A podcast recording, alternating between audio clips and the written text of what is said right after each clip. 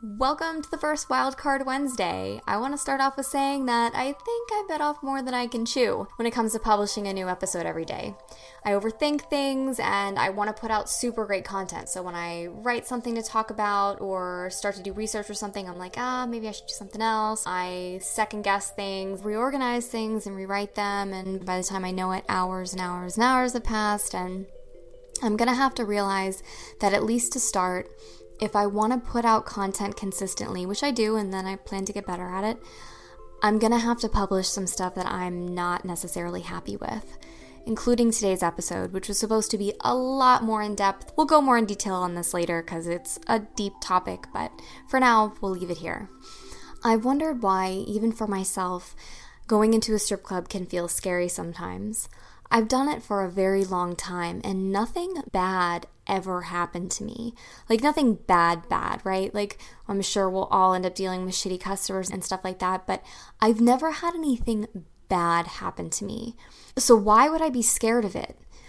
But being in a strip club is very different than being in any other regular job. We do have a lot of potential bad things that can happen. Of course, bad things can happen in your regular life. There's lots of instances of things happening to people that have nothing to do with strip clubs. But anyway, as a job that happens every day, we do. We have a lot of potentially bad things that could happen every day. The club could get raided. You could have someone grab you very inappropriately. You will deal with drunk customers if you haven't dealt with them already. And when people are drunk, they're very unpredictable.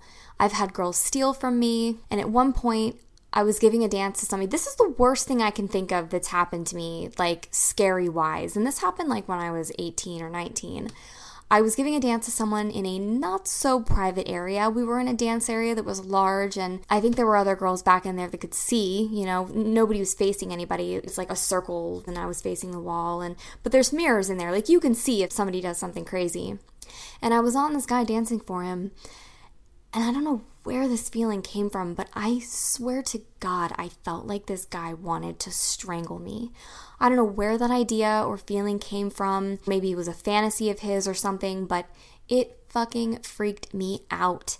And I was new to dancing, so I was like, oh my God, like, whoa. And you're right on top of somebody, right? So the proximity is super close. So it's just, it can be intimidating.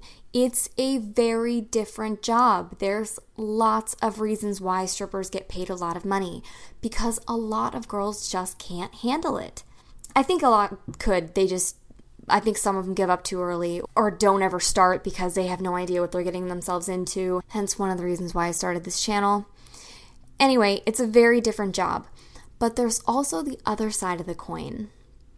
You're stepping into the unknown, which, yes, we have been programmed to believe is scary, and we're biologically wired to not want to go into the unknown because we don't know what's out there. So it freaks us out. Our brain wants to keep us safe. But anyone could come through that door and fall in love with you for real and decide they want to improve your entire life. I know people that this has happened to. I personally still have a customer that takes very good care of me. I can't tell you girls how many bad situations I've been in, and I've called this guy totally not wanting to call him, and I've called him and I've asked for help, and he's helped me.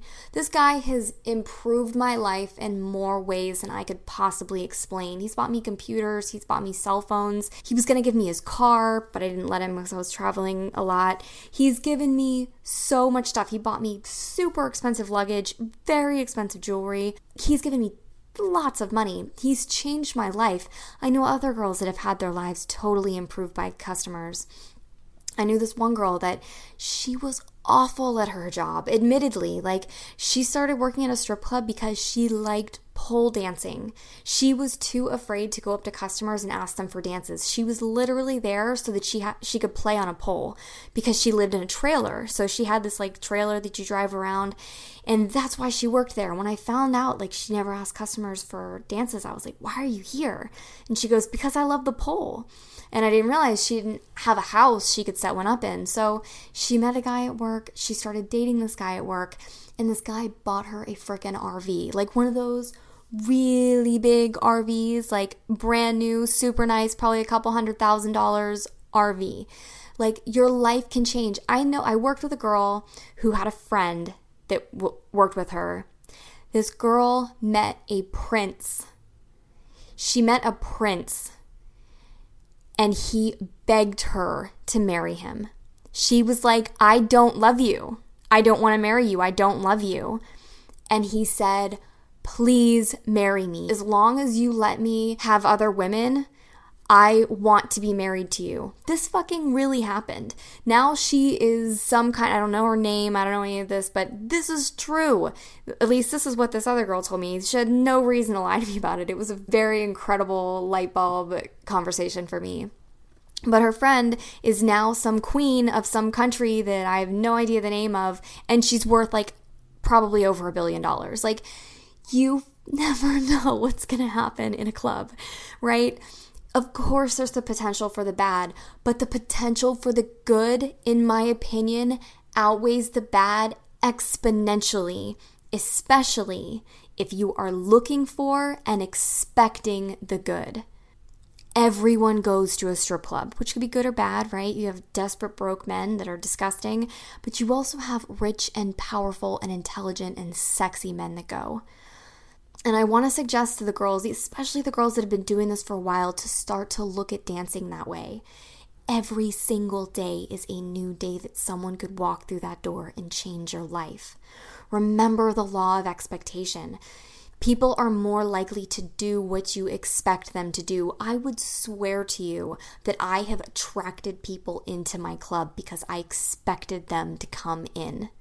People I didn't know who they were, but I knew what I wanted from that type of person, and I got it. So every single day, every day you go in, look at it as this could be the day that I meet my Prince Charming client that wants to change the rest of my life.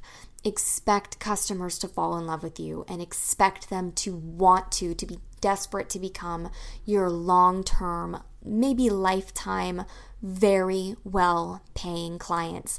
These guys are out there. Men make money to give it to women.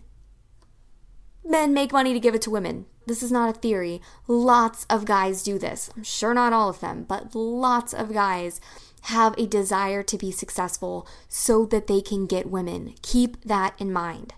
Be confident, know that, and expect guys to fall in love with you and want to be your long term, very well paying clients. Embrace the unknown because it's where anything is possible. Take care. We'll talk tomorrow. Ciao.